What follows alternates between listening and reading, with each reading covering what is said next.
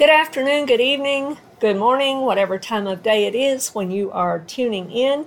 This is Kay Mortimer with Covenant Truth Ministries, and this is today's episode of our Passover Passion series as we continue looking at God's Word in this special series and see how Passover and all that is associated with it is so fulfilled in Jesus Christ, and we see the elements of that coming to play in the life of Jesus in this final week of his ministry prior to the cross. And it's interesting that I did not realize this until today, but I was listening to uh, someone earlier yesterday and today, and they mentioned about this fact that in Matthew's gospel, Matthew devotes about 25% of his writing to the final week of Jesus' ministry. Mark devotes 33% of his small book. Luke, 20% of his larger book. And John devotes 50% of his entire book to the final week of Jesus' life between the time that he rode into Jerusalem on the donkey on the 10th of Nisan to be the Passover lamb for the nation and for the world, all who would believe in him and receive him, and the 14th of Nisan and when he would be slain, and then, of course, his resurrection three days later. So, this week is very significant in the scriptures. And then, of course, in the other books of the scriptures, there are many um, references to this week. There are many other teachings uh, from this through Paul and Peter and others. But the actual Gospels themselves, all four of them devote quite a bit of time, though they have differing ideas in terms of their angles of what they're bringing about and why. And all of that's associated with the different gospel writers, what their purposes were in their book, etc. So I want to consider this topic today pretensions. We're going to see how the probing and the inspecting that happened between the 10th of Nisan and the 14th of Nisan of every Passover lamb connects with the story and the life of Jesus Christ. For he truly was, we've already seen in a couple of these lessons, how he was operating as God's high priest, although not recognized by the world at that time as any high priest. Yet he was God's high priest. He is God's high priest forever after the order of Melchizedek. We, we've read about that, and, and that can come to play in other lessons. We saw how, as the priest of God, he is inspecting his people and so forth, which drove him to cleansing the temple as El Kanna, the jealousy, his zeal for the, the Lord's house had eaten him up, so to speak. It had been aroused in him. Um, we saw how he cursed the fig tree and why. We looked at those lessons earlier. Now we're looking at how the others are challenging him and giving inspection, so to speak, to him. And we're going to see through this that he comes through with flying colors. He is the spotless, blemish free Passover lamb of God that was given to take away the sins of the world. So let's look at that very quickly. Now he's going to be probed and challenged every single day of this week. And all three of the gospel writers, Matthew, Mark, and Luke, speak more about this. John, he focuses a large portion of his time on another element that we will get to later. But the other three gospel writers bring in a lot of these various challenges, most of them telling the, about the same challenges with very minor differences. So let's look at those. The first one I want to look at is found in Luke's Gospel, in Luke chapter 20. I want to read verses 1 and 2.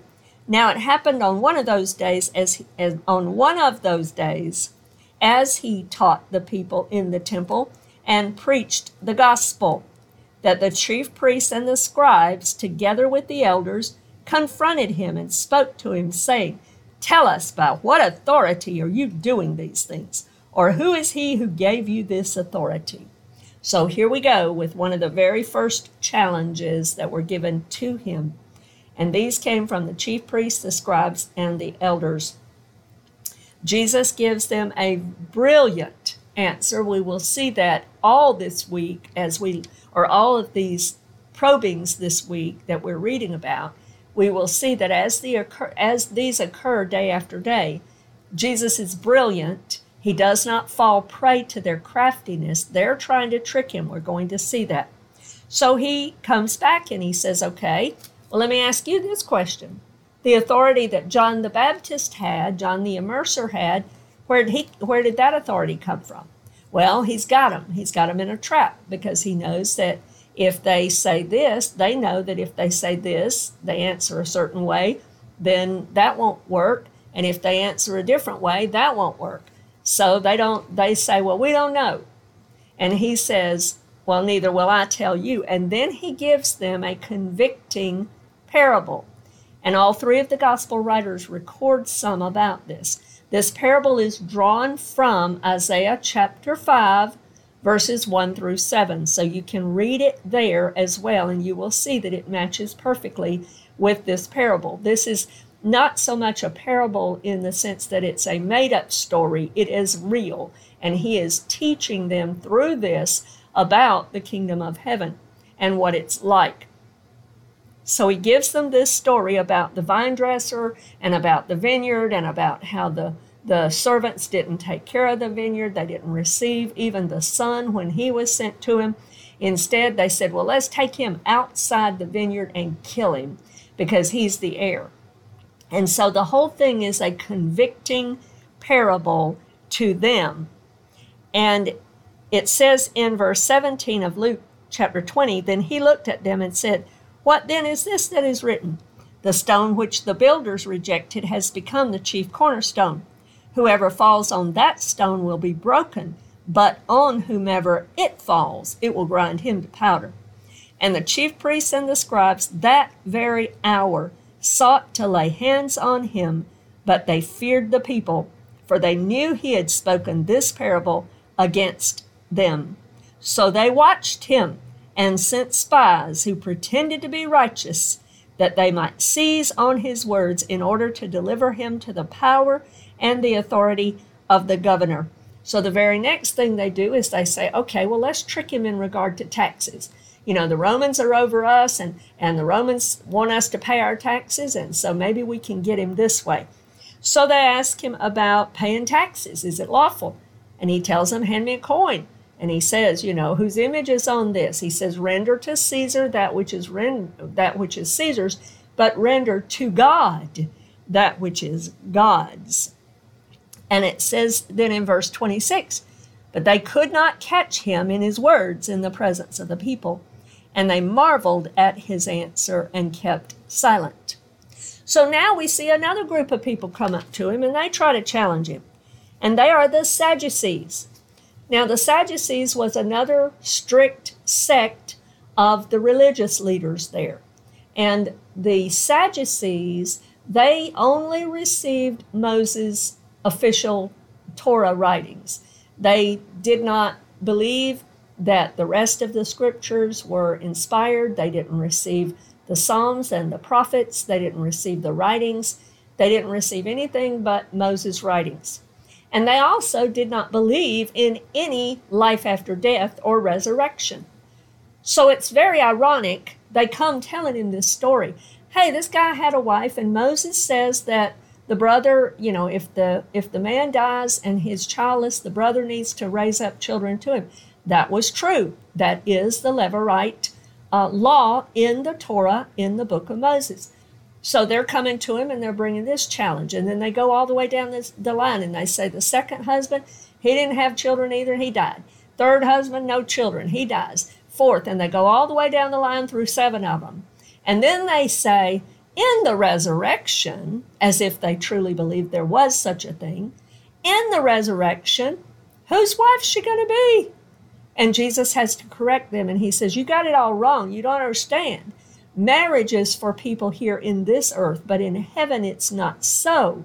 There's a difference in the afterlife. But I want you to notice this because in his answer to them, he takes the very person that they admire and esteem highly, he takes Moses and he says this in verse 37 But even Moses showed in the burning bush passage that the dead are raised when he called the Lord the God of Abraham, the God of Isaac, and the God of Jacob.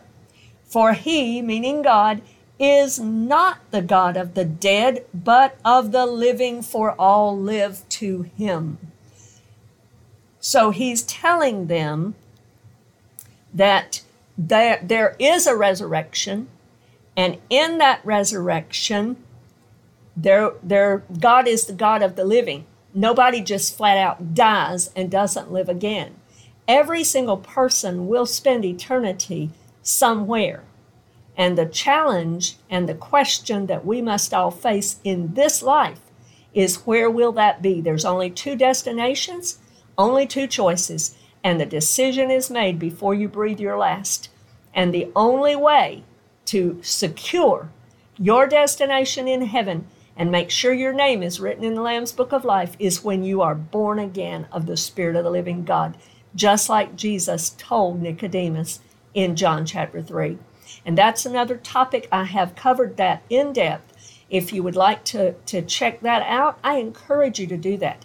It is found in our Revelation Road series, in our Bema Seat series, and in our Thy Kingdom Come series. It's lesson six of that, where I've gone into great detail to explain being born again, the Lamb's Book of Life, and all of those aspects. That is how you will secure your destination. It's simply believing in Jesus Christ and the finished work he did on the cross, asking him to forgive you for your sins as you confess them to him. Repent of those sins and receive him into your heart as Lord and Savior. And when you do that, he will write your name in the Lamb's Book of Life as well. And you will be able to live with the Father and with the Son and with the Holy Spirit. You will be able to live in heaven. You will be among those who God is reported to be the God of the living. He is the God of the living. And we will all live in eternity somewhere. In verse 39 here it says this Then some of the scribes answered and said, Teacher, you have spoken well. But after that, they dared not question him any more. So then he asks them a question. He says, Okay, why did David say that the Messiah is the son of David? and, and that the Messiah is Lord.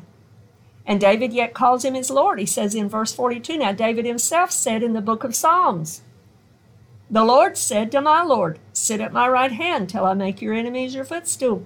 Therefore, David calls him Lord. How is he then his son?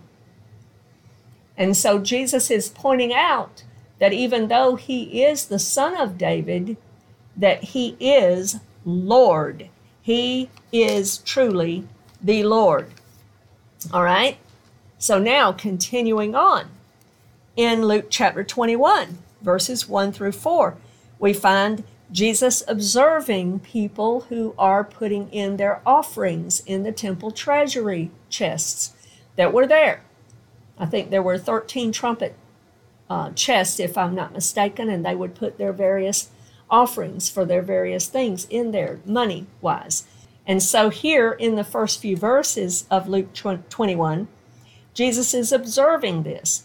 And he knows the difference between the pretentious offerings that are given from those that really it doesn't cost them anything versus the one who gives out of everything she has and it's just a little widow and she gives two mites and yet Jesus commends her and says she's given more than all of the others.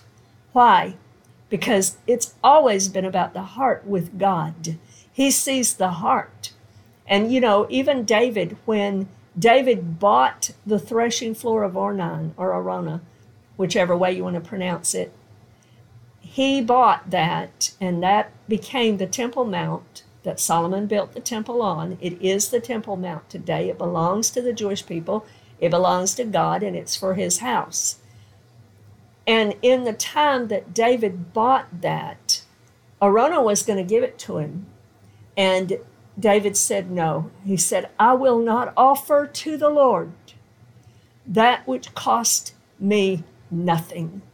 David understood the importance of offering to God something in a form of sacrifice, something that cost us something to do for him. And David was intending to offer that field as the Lord's possession. And that is found also in Leviticus. It talks about that, how when they would do that, what it was to be and how it was to be paid for and so forth. And so in David's mind, he's buying this field to offer it to the Lord. He's preparing for the Lord's house, is what he's doing. And he's bought the field for it. David ends up preparing much of the other things that Solomon would then need to be able to build the Lord's house. And so David would not offer to the Lord that which cost him nothing. Jesus is commending this little widow. And I want to mention this because as I was reading through these passages again, I felt impressed that there may be someone who is listening that is like me many times, and we feel like, what what little tiny thing do I have that I can offer that will make any difference at all? Sometimes we belittle the things that we can do because we feel like, what are they among the need of so many? What are they among the worthiness of God for so much more than I can offer Him? And yet, I want you to be encouraged by this because Jesus was not looking at the amount he was looking at the heart. He saw that this woman was sacrificing out of her heart, out of love for him, and a desire to please the Lord, and a desire to be in obedience to the Lord, and a desire to give him everything. In these accounts, Jesus commends her because he says she gave everything, out her whole livelihood. She was offering it to the Lord out of her heart. And that's what touched the heart of God. As a matter of fact, in one of the recordings, in one of the Gospels, it talks like, you know, Jesus is just watching the different ones put their monies in. And when she did that, he calls his disciples to him and he says, I want you to look at this. This is an object lesson for you. I want you to understand I'm looking at the heart. And this woman, she gave more than all the others because she gave from her heart. And that touched the heart of God, and it will do so today. So don't belittle the little things that you might can give to the Lord or do to the Lord. Be encouraged because if you have a heart of love for Him and you are doing it unto Him, He takes notice. And it is special and precious to Him, and He will reward you. All right, then he moves on and he begins to give them what we call the Olivet Discourse.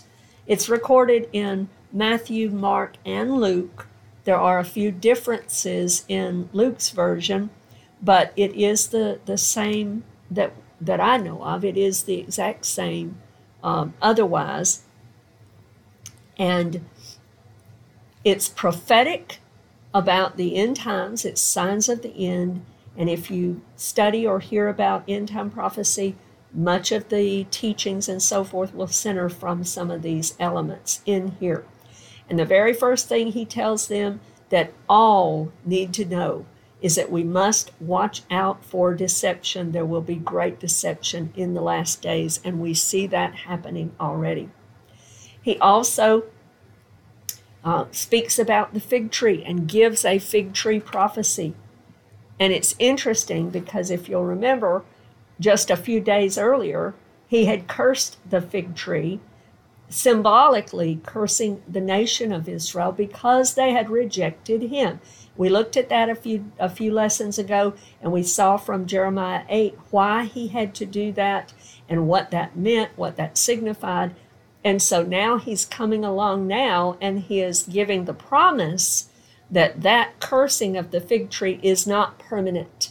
There will come a rebirth of the fig tree. There will come a res- restoration and a reblossoming and budding of the fig tree again. Praise be to God. Now, look at um, Luke chapter 21, verses 37 and 38. It says this And in the daytime he was teaching in the temple, but at night he went out and stayed on the mountain called Olivet. Then early in the morning, all the people came to him in the temple to hear him. So we see kind of a summary of this whole week here. Okay?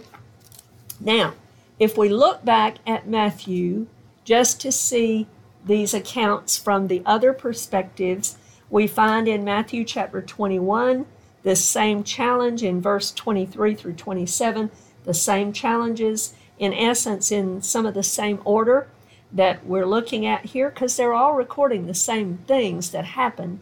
They're just giving different insights about them, different perspectives. And so in verse 28 through 32, notice this it says, Here he gives them, he had given them, whenever they challenged him by the chief priests and the scribes on his authority, and he had given them the question back okay, what about John the Baptist?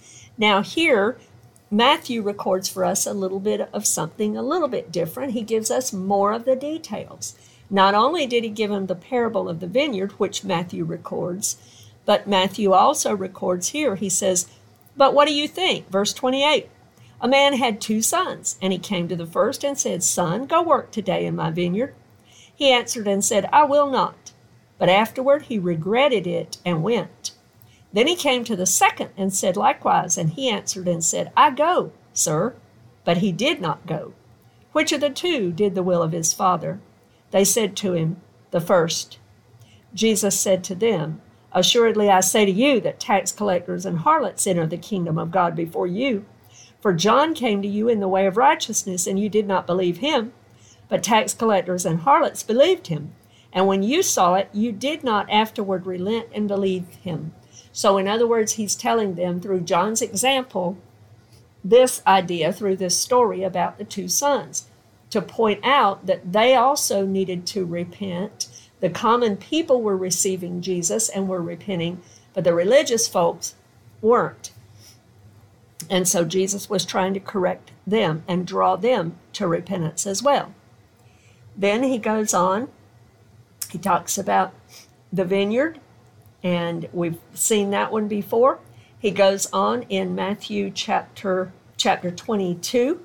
He talks about the parable of the wedding, how you know the the father was giving this wedding and there's been all kinds of invitations and he came and he said go to my servants and tell them there's going to be this grand wedding and invite them to come and you know they were too busy notice this in verse 3 it says uh, the end of verse 3 and they were not willing to come. Then go down to verse 5 and it says, But they made light of it and went their ways, on to his own farm, one to his own farm, and another to his business. And then it talks about how the rest of them seized the servants and, and mistreated them and killed them and all of that. And so then finally the father says, Okay, they're not coming. They're refusing me. So go into the highways and the byways and tell anybody that'll come to come. I'm, I'm opening it up. Come. My grace, I want you to come and be a part of my family and be a part of this wonderful wedding. Come to my celebration. Come and join me. And so they did, and lots of people came from the highways and the byways. Now, this is exciting to us, to you and me, because guess what? We're some of those that have come from the highways and the byways because we heard about Jesus. We heard the good news and we said, Yes, Lord, we want to accept that. We accept you. We want to come. We want to obey you, Lord. And so we have come. Praise be to God. So that gives us excitement because we were some of those that He went out into the streets and found, and He's still doing that today. He will receive anyone that will come to him. from anywhere, in any place. And so I invite you today, praise be to God. So we see he gets the taxes question again, the challenges. He gets the challenge from the Sadducees and the, the whole resurrection question again. We see he gets the challenge also on the great commandments that were in the Torah in verse uh, 34 of chapter 23. It says this So when the Pharisees heard that he had silenced the Sadducees, they gathered together. Then one of them, a lawyer, asked him a question, te- testing him and saying, Now, this lawyer is not like we would think of today. This is someone who was skilled in the law, in the Torah. And this person comes and asks him a question, testing him and saying, Teacher, which is the great commandment in the law? In other words, what's the greatest? There are 613 of these things. What's the greatest? What's the one that you would say is the greatest? And so Jesus tells him, He says, Love the Lord your God with all your heart, your soul, your mind, and body, and strength, all of that. And then He says, and love your neighbor as yourself, which comes straight out of Leviticus chapter 19. And he says, These are the two greatest. And he says this in verse 40 On these two commandments hang all the law and the prophets. So he clarifies that for them and establishes the two greatest commandments. And we find his answers, he, he is brilliant in all of his answers here. He is Lord and he is brilliant. And so now he begins to preach to them.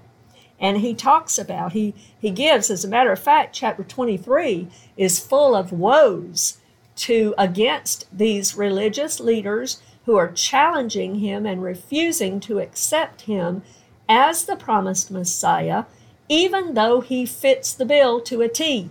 He is the promised Messiah, and they can take the scriptures from the Old Testament that they knew and should have believed and match them up to him. That was their day of visitation. That was the challenge that they had, and they were failing in that. They refused to receive him. And so, chapter 23 is full of a lot of woes about them, a lot of um, judgment proclaimed upon them. Why? He had said in other places that they would be they would receive greater condemnation. Why? Same reason that Moses couldn't enter the land, because they were representatives of God in the eyes of the people, the common people. And they were not honoring God, they were not obeying Him, they were not doing what they were called to do. And so, therefore, they would be held to a stricter judgment because God will always hold those who have influence over others through their teachings and so forth. He will hold them to a higher standard. It's a very serious thing with the Lord. And all of us that are called in any type of ministry to represent the Lord must be careful about that because it is very serious with the Lord. Then we find in Matthew chapter 24 and 25 again, we find these end time prophecy teachings that Jesus gave forth. Then we can roll over to Mark and we find the exact same um, things here in Mark's gospel. We see that right after he purged the threshing floor, cleansing the temple, if you'll remember, when he cleansed the temple, John the Baptist had also prophesied about him and said that he would purge, he would thoroughly purge his threshing floor. And so part of his cleansing of the temple was also a fulfillment of John's prophetic word. So now he's going back to the temple the, the morning uh, from Bethany on the morning of about the 12th, because it was the day after he had uh, cursed the fig tree, which would have happened on the morning of the 11th, and the fig tree was dead. Peter notices it, and so Jesus takes this opportunity to teach them about prayer. And he focuses on two things. First of all, have faith when you pray, believe and don't doubt. Believe that God is hearing you, that God will answer you.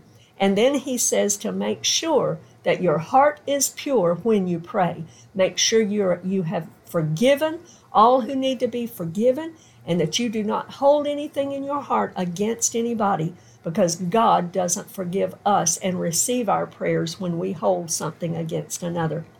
So then they challenge his authority. just like they have in all the other passages. The taxes again, the, the Sadducees again, all of these are repeating those challenges. It, it's just Mark is recording it as well as the other two gospels. He deals with the offerings again. Again, the pretentious offerings versus those that were from a sincere heart that the widow gave. Then in Mark chapter 13, we read about the um, Olivet Discourse. Again, this is Mark's version of that. Hallelujah. So the point of these pretensions and the point of these probings that were happening during this week is this. They showed us a couple of things that I want to end with right now. First of all, Jesus proved to be the perfect, spotless, sinless, blemish free Lamb of God who was going to die and take away the sin of the world for all who would believe in him. And because he was free of all blemishes, he was in fact qualified. All the inspections that were done only proved that he was qualified to die as the Passover lamb. That was the purpose of all of these challenges. They proved that he was the sinless, spotless Lamb of God. Second thing, he withstood all the challenges. And I love it because he did that in brilliance. He was brilliant in his answer. One of the things that Isaiah 9 6 said about him was that he would be the wonder of a counselor or wonderful counselor. He is the brilliant one. He was not able to be tricked or outwitted by their schemes and their craftiness, but he withstood all the challenges and proved to be Isaiah 9 6's brilliant, wonderful counselor. And the third thing, he knows the heart of every person. He knows your heart, he knows mine. He knows whether we are pretentious in our hearts or whether we are pure. And he taught us the pure in heart shall see God. We will be able to experience him and see the Lord with a pure heart. We must have a pure heart, free of pretensions, free of pretending, free of deceit and guile, because it's always, always, always been about the heart with God. It's, it always has been, and it still is, and it always will be. He looks at the heart. He even said that to Samuel when Samuel was sent to choose the king of Israel. And he said, I don't look at what man looks at, I look at the heart. And I see that this little boy, this young shepherd boy, he's got a heart after me. That's who I want. And beloved friend, if you will have a heart after God, He wants you to. He wants you, and He loves you. Oh, may you know Him in that way with a pure and sincere heart, loving Him and seeking Him. He is the Passover lamb who will die later in this week that we are studying, who did die 2,000 years ago in your place and in my place. And he proved to be the spotless lamb. I pray that this has been a blessing to you and that you can join us again for future episodes of our Passover Passion. God bless you today in Jesus' name.